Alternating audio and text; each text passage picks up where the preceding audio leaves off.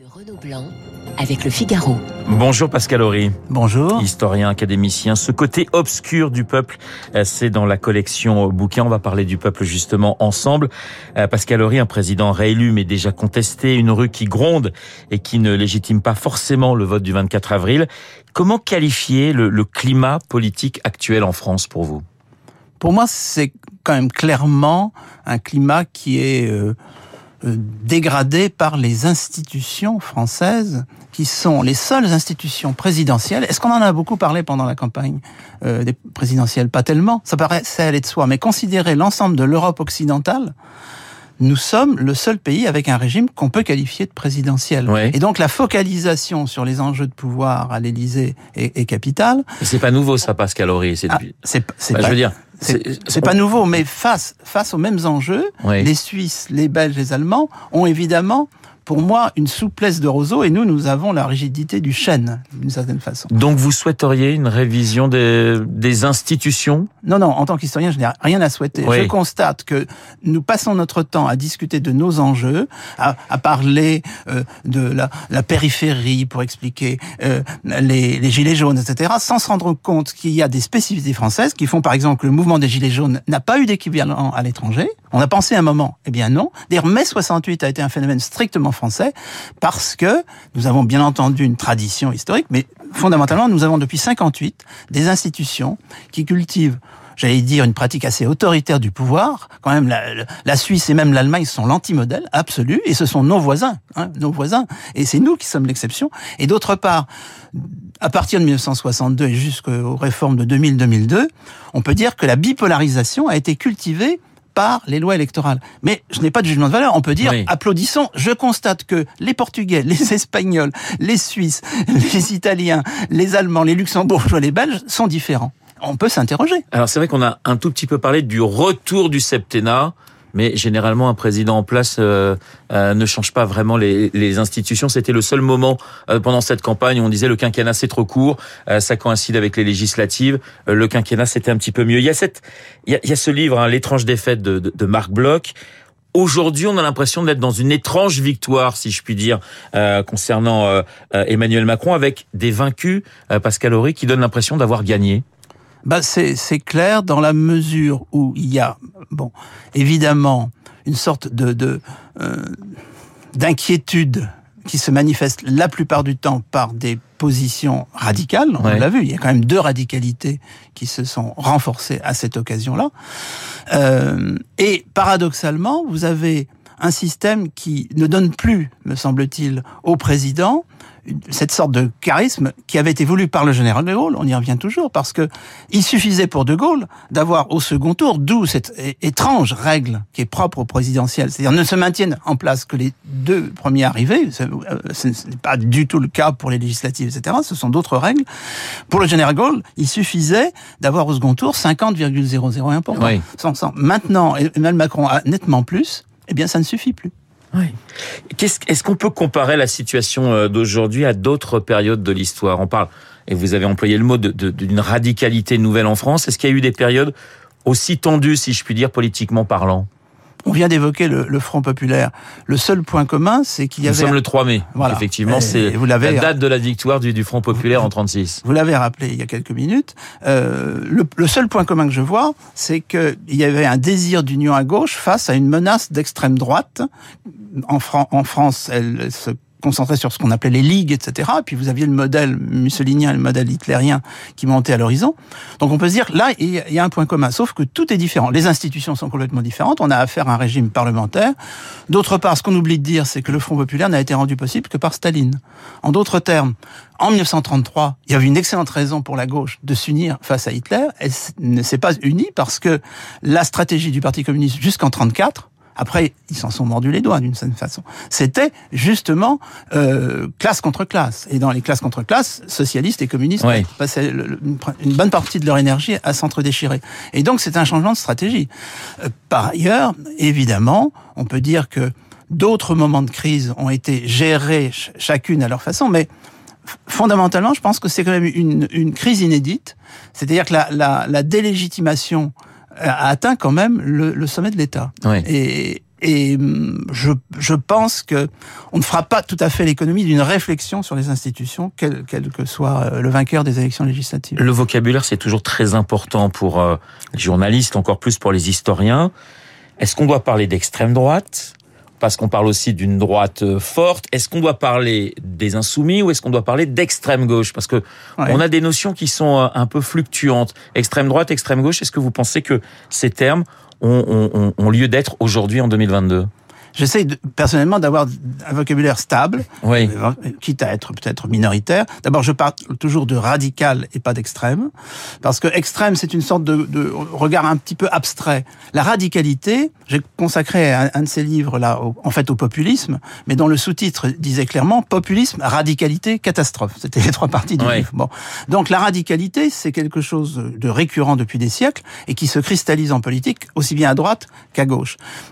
Et ça permet de comprendre aussi que, contrairement à ce que croyaient les, les politologues euh, fondateurs de la science politique il y a un siècle, l'acteur euh, politique n'est pas un acteur fondamentalement rationnel, c'est un acteur émotionnel. Et plus vous allez vers la radicalité, plus vous avez un jeu sur l'émotion. Alors on le découvre, mais c'est pas une nouveauté. Oui. Hein. L'idée qu'il y a des leaders charismatiques, c'est pas une nouveauté. De la même façon, je, je maintiens que la souveraineté populaire, qui est la grande révolution des temps modernes, sur laquelle nous sommes en, encore construits, pas simplement en Europe occidentale, elle ne conduit pas logiquement à la démocratie libérale. Ce n'est qu'une des options.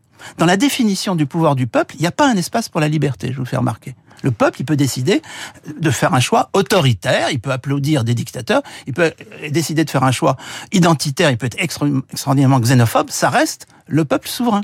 Et justement, cette définition de, de, de peuple, vous essayez d'en, de, de la donner, elle n'est pas simple, parce que c'est difficile de dire « le peuple ». C'est, c'est pas si difficile quand on écoute les débats ouais. politiques. Chacun parle au nom du peuple. Et ça me paraît oui, mais... i- inévitable compte tenu des, de la philosophie générale.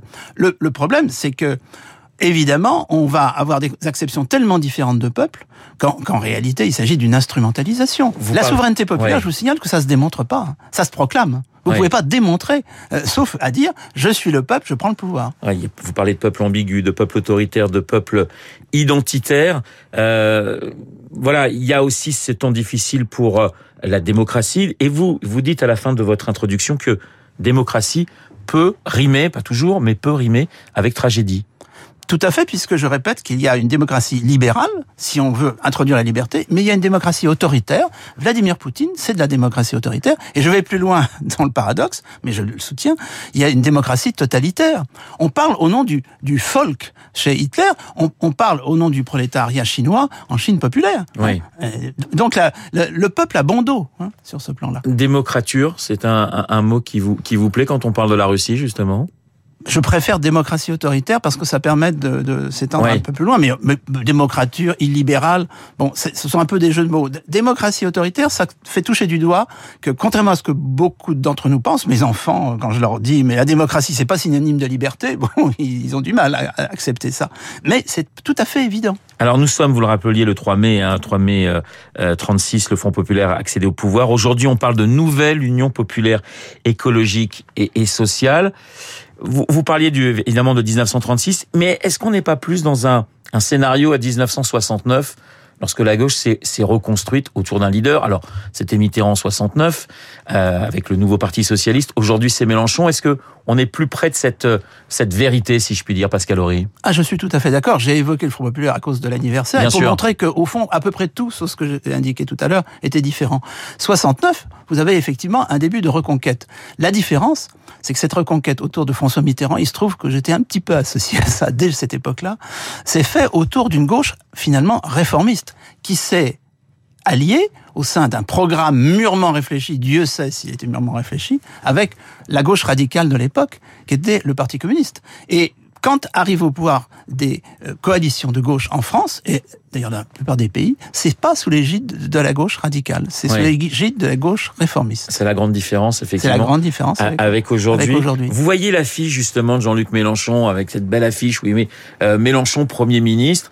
Vous vous dites, c'est quoi ? C'est une façon de détourner un petit peu, puisqu'il ne peut pas être Premier ministre sans, sans l'accord, enfin sans le souhait d'Emmanuel Macron. Emmanuel Macron n'est même pas obligé de le, de le choisir. Qu'est-ce que ça vous évoque, ce type d'affiche ? Ben, c'est comme le, l'idée de troisième tour. Ça veut dire que même ceux qui, par ailleurs, peuvent critiquer les institutions, je ne sais pas à quoi ressemble la sixième République de Jean-Luc Mélenchon, sont complètement investis dans un, une démarche présidentielle. Parce que dire « je suis Premier ministre », c'est d'une certaine façon dire « bon, je me rapproche » et, et je... en effet, le Parlement dans tout ça devient secondaire. Oui. Or, c'est vrai, dans, les, dans le génie propre des institutions, c'est le président qui désigne un Premier ministre, qui devra, devra bien sûr recueillir une majorité de voix au Parlement. Mais le Parlement, dans la logique de cinquante-huit, c'est un Parlement qui s'aligne. Si vous voulez, dans les pays voisins, j'insiste là-dessus, on parle de coalition. C'est un mot incompréhensible en France. Vous, vous imaginez que les écologistes, les, les Grünen allemands, sont alliés parfois à la droite, oui. à, à la droite, à des libéraux oui. ou, ou, à, ou à des sociodémocrates. Ça, c'est, ça paraît incompréhensible. En France, nous avons cohabitation, et on, à la place de coalition. Mais ça résume tout, parce que cohabitation, c'est un état anormal qui doit cesser. On, on parle beaucoup de reddition du Parti Socialiste en ce moment, justement, avec euh, ces discussions euh, avec la, la, la France Insoumise. C'est vrai qu'il y a des différences quand même énormes sur l'Europe entre des socialistes et euh, des mélenchonistes. Euh, comment peut-on arriver à, à un accord, si ce n'est pour une question, j'allais dire, presque électoraliste ? Ce n'est pas une nouveauté.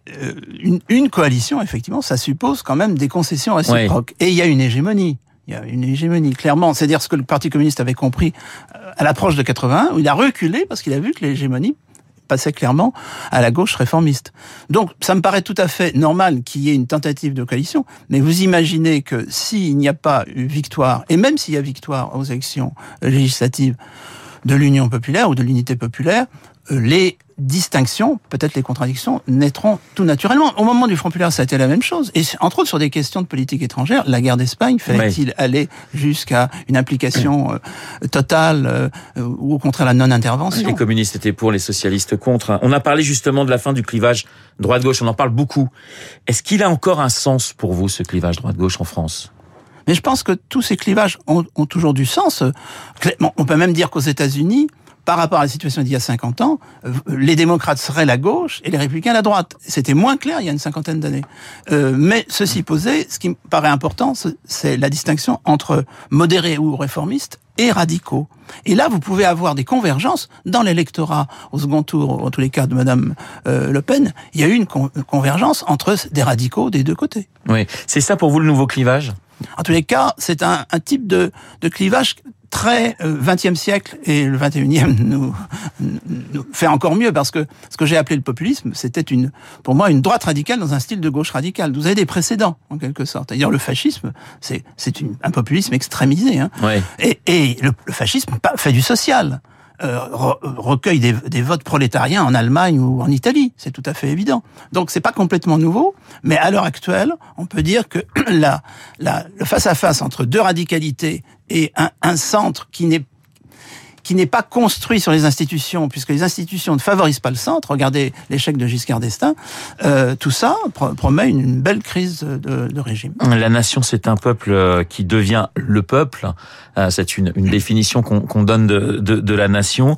La nation française aujourd'hui, euh, beaucoup euh, trouvent qu'elle se porte mal, qu'elle est, qu'elle est, qu'elle est un petit peu malade. Est-ce que vous avez le sentiment que les Français, finalement, que la France est un, un peuple qui ne s'aime pas ? Je pense que c'est à la mesure, je suis sans doute obsédé, des institutions qui font ouais. que toutes ces relations sont rigides, sont bipolarisées, alors qu'elles ne le sont pas dans les, dans les pays voisins, donc je m'interroge. Et d'autre part, il est évident que comme nous sommes un vieux pays unitaire, un vieux pays monarchique, un vieux pays centraliste, là aussi ça nous distingue tellement de nos voisins, que tout, tous nos conflits politiques sont euh, en quelque sorte dramatisés. Euh, à côté de ça, il y a une façon d'être unis, euh, j'allais pas, j'allais dire presque dans la guerre civile, en tous les cas dans la querelle, qui est assez française. C'est quoi ? C'est une langue, une culture, une histoire, une nation ? Ah, c'est une expérience historique, mais c'est l'idée que cette expérience historique justifie euh, une, une prise de pouvoir par ce qu'on va appeler le peuple. Regardez, sous nos yeux, nous avons la confirmation qu'il y a une nation ukrainienne. La première phrase de Vladimir Poutine au moment de l'offensive, c'est de dire, il n'y a pas de nation ukrainienne. En fait, on peut, enfin, j'en avais parlé dans mon livre, qu'est-ce qu'une nation de l'Ukraine, justement. On peut démontrer que, effectivement, c'est dans les épreuves que la nation ukrainienne s'est trois fois de suite construite. Vous imaginez ça, le, le rattrapage de nationalités extraordinaires que, que sont obligés de faire les, les Ukrainiens en ce moment. Ça veut dire, ça sera ma dernière question, que la, la question de l'identité, est toujours une question centrale. Alors, ça dépend comment on la pose, hein, bien sûr, mais je veux dire, cette question de l'identité, c'est une question qui, qui traverse tous les pays de l'Europe. Absolument, mais elle n'est pas que nationale. Actuellement, je pense que jamais la nation n'a eu autant d'importance dans toute l'histoire. Hein. Ouais. Toute l'histoire, rien à voir que même que le dix-neuvième siècle. Mais vous avez aussi l'identité de genre, vous avez l'identité des individualistes que nous sommes tous, mais c'est une concurrence d'identité. Merci beaucoup Pascal Ory d'avoir été ce matin mon invité, historien et académicien. Ce côté obscur du peuple, c'est dans la collection Bouquins. Je vous souhaite une excellente journée. Il est huit heures trente, dans un instant nous allons retrouver eh bien Charles Bonner pour l'essentiel.